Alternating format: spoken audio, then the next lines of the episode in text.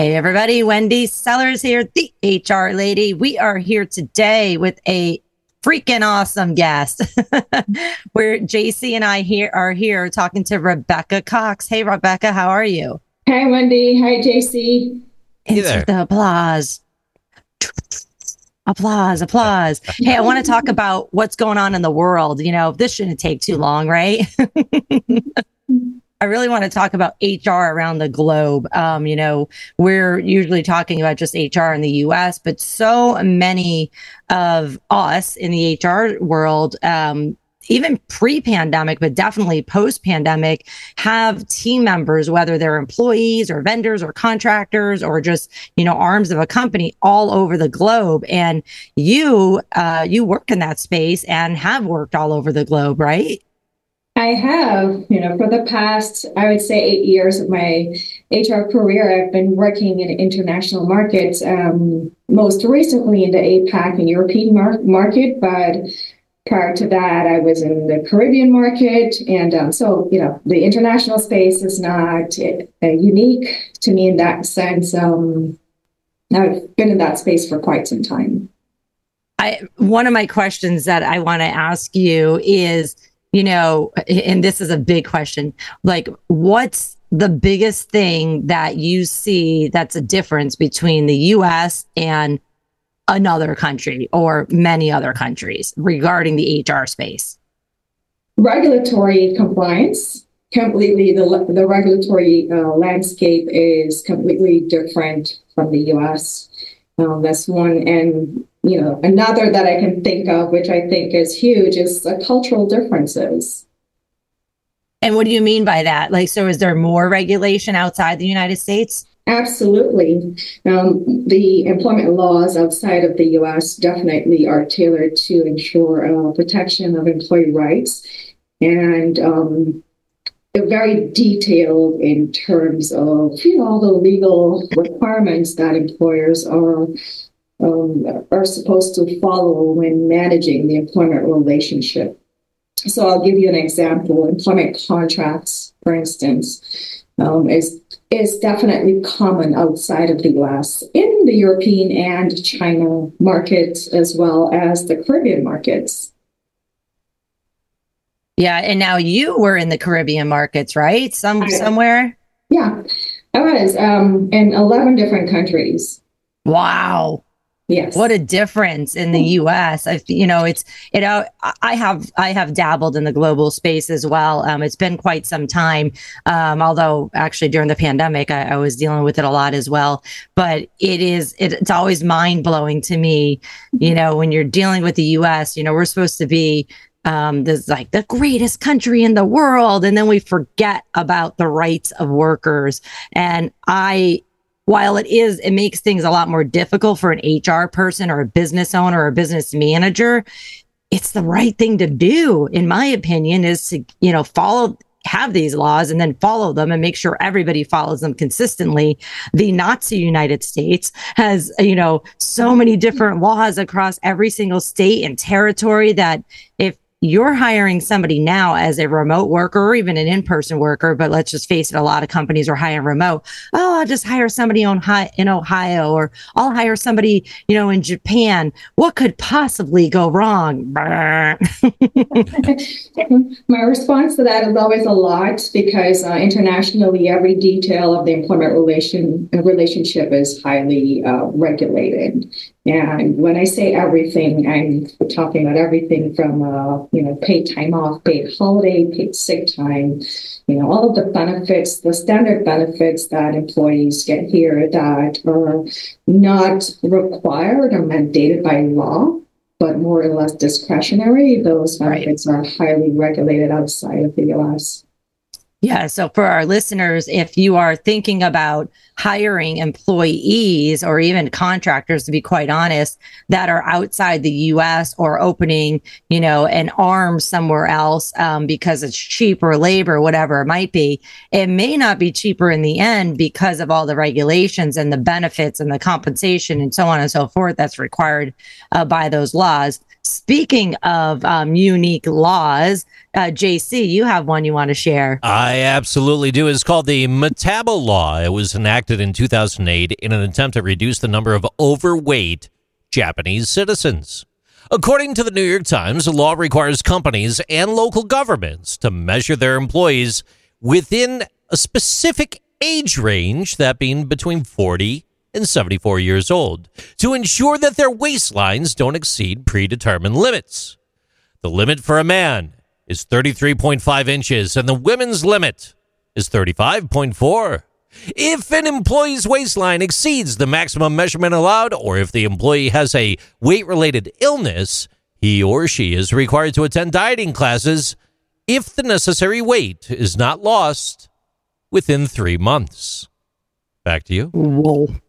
I I I'm uh, I'm going to go with no no comment. That's what I'm going to go with, Rebecca. In, in, the United States, uh, you know, how would you? That's an interesting law, but a BFOQ is what comes to mind.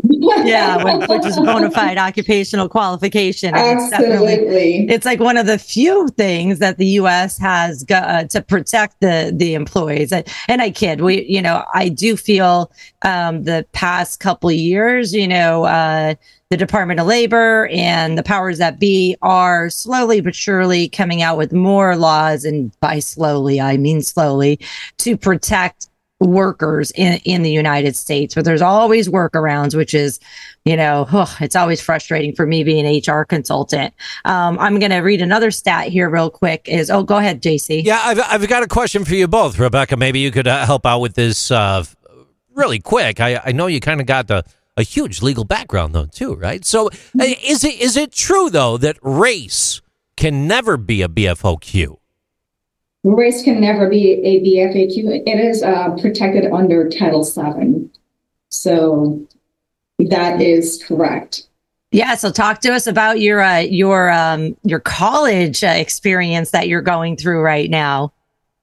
It's been interesting. It's been an interesting journey. Um, you know, being in college and working a full time job, I, you know, sometimes I, I think of myself as a superwoman, but uh, obviously when reality meets meets that, um, I, you know, it's it's definitely a challenge and it has been a challenge for me. Yeah, so in order, on, um, I do love learning about the law and the legal landscape and application more so of the law. That really is what fuels my passion um, for pursuing that particular uh, path in terms of studies. So it's it's really learning about um, you know learning about the law and application of the law. And, and, there's some history behind that, which I will spare you guys on today, um, going all the way back to my high school years. But uh, definitely, I'm happy now that I've been able to um, um make that you know come to fruition, and um, in obviously being able to apply that in my career as well. Yeah, I mean, so for our listeners, Rebecca's uh, going to a college of law for her Juris Masters, legal risk and HR compliance and employment law. Um, I have a master's in human resources, and my favorite class, and I wish there was like seven of them during that degree, was employment law. And it was just one. I was like, are you kidding me? Majority of my career is based on laws. And you gave me one class for that master's degree. And yeah. it was the, the only class that I really was like hanging on to every word. It was taught by um, two employment lawyers. They actually tag team, which was amazing. And I learned so much. And then I knew right then and there, like, okay, majority majority of your career is going to be the soft side over here, which I really don't have. And then, you know, making sure people stay out of court. yeah. And I, I do love that duality um, because I do think that I'm strong in both areas. Obviously, um, the soft skills, and I'm a huge proponent for as an HR professional, I think it's it's an imperative. Um, you know, it comes by virtue of the role, but also being um, savvy with the technical requirements of the role too. It's you know it's equally important. So I do love the duality of the role. Yeah, it's it's super important. So anybody who's listening today, if you think you don't need to know the law, you're completely wrong. And I don't care if you're HR, a manager, a business owner, a director, a team lead, you need to know at least a little bit to, you know, I, I teach people when I'm doing, um, you know, management training classes, I do a quick crash course on employment law. I'm like, you don't need to know all these words. You don't need to know um, what the law name is. You just need to know when you hear these these words over here coming out of an employee's mouth, you need to go ding ding ding ding ding. Help! Somebody help me! Somebody help me! And find somebody like myself, like Rebecca, like an attorney, or if you are lucky enough to have an HR department that is competent to go to the HR department and say, hey, my employee said this. You know, is this an accommodation? Is FS FML a, FLSA, you name it. There's so many things. But then on top of that, if you're working outside the United States, you need somebody on your side that knows the law of that country, not the law of, you know, that continent, so to speak. So what's, you know, what do you feel is, you know, tell me something good that has happened in this past year in your global role. Have you filled empty seats? Have there been, you know, amazing, awesome insurance rates? Oh, wait, do other countries have this insurance issue? no, uh, in the market that I've worked in, you know, the U.S. is unique when it comes to insurance. Um, in some countries, it's actually a requirement, like the Cayman Islands. You're required by law to provide um, insurance or pay 50% of the insurance costs for all of your employees, regardless of size. You know, that's uh, in most other countries where healthcare is provided by the state.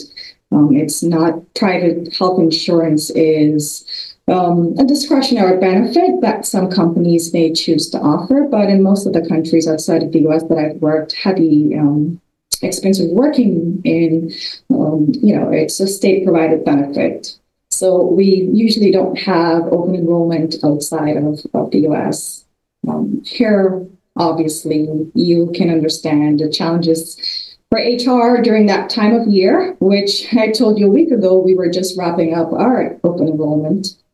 Yeah, I don't know whose idea it was to have it at the end of the year during the holiday season when uh, everybody's trying to take time off, and now you're trying to get them to fill out their, you know, their paperwork. And I just, I was helping a, a friend, a mutual friend of JC and I, the other day, who it was the last possible day, and and she even said HR didn't even send out a notice that this was the last possible day to to you know complete your paperwork and I was like, oh my goodness, let me go talk to your HR department. I'm like, but maybe, maybe I shouldn't because you'll probably get fired if I talk to them. So go ahead, JC. Yeah. Uh, a survey uh, conducted recently states that seven out of 10 employees inside and outside of the United States believe that HR has a reputation for being the villain.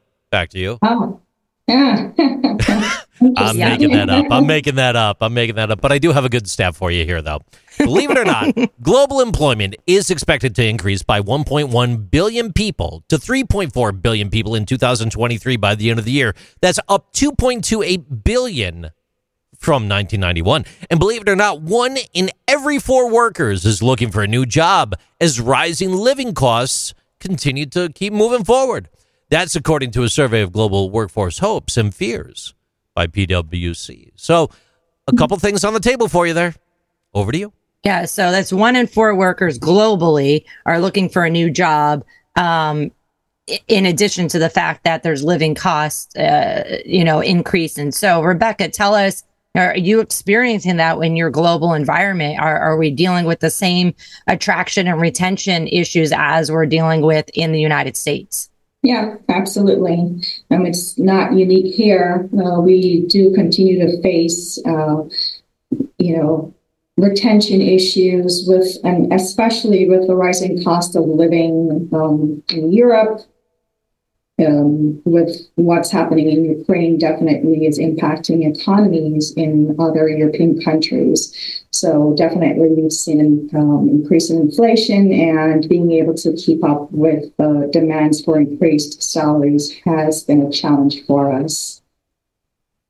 So I think that's interesting. And, and I kind of knew that an- answer, but I did want to hear from your perspective since you're living it every single day. Mm-hmm. I think it's interesting that um, in the US, um, I hear people blaming, you know, the turnover and the lack of, you know, ability to attract people on the cost of health insurance only, right? Or, or something else. But it turns out, like you just said, other countries have health insurance. It's everybody's paying the same amount. When you open a business, you already know you're going to be paying XYZ because it's a standard and they're still you know, um, dealing with not able to attract and retain people.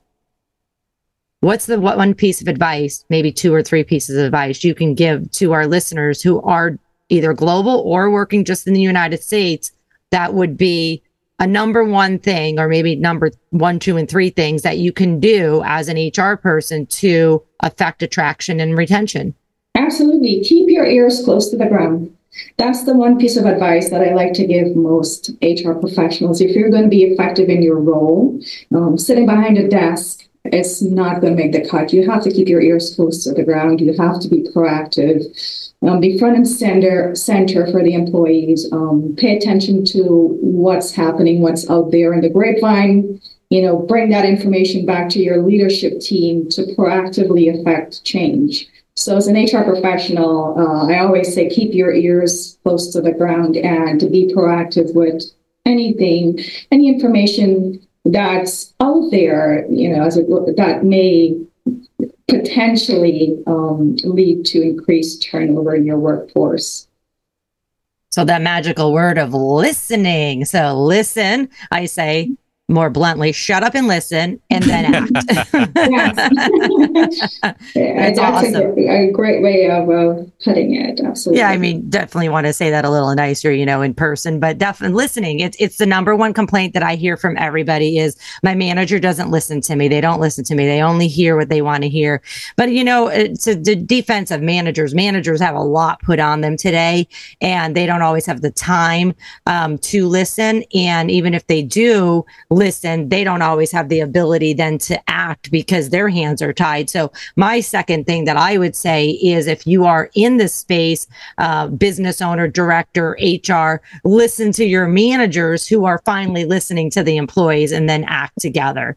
So, with that said, we hope that this information has been incredibly helpful. Rebecca, what's the best way for people to find you? I want, I'm going to say uh, on LinkedIn, probably, right?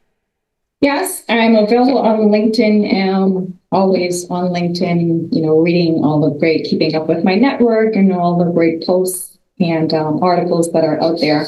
Um, I, I, did want to add, you know, you spoke briefly about the manager, and I agree that the manager, I believe, is the most important role in the organization. There's a great book that I've read by Gallup. It's called It's the Manager.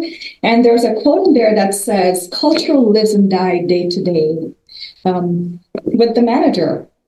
So I think of them as the frozen middle, and I think it's very important in any organization to ensure that your managers are equipped with the right skills, people skills, and technical skills as well to be effective in their roles. Um, usually, whenever there's an issue with turnover, I really start with the manager.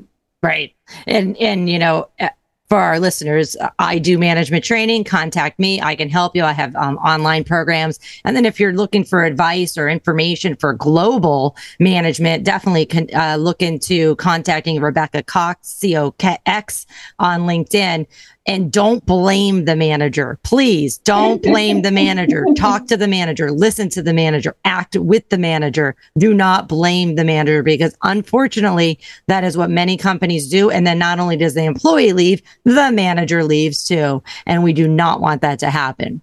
Thank you so much for joining us today. I appreciate it. Thanks for joining us, everybody. We'll talk to you soon. Take care.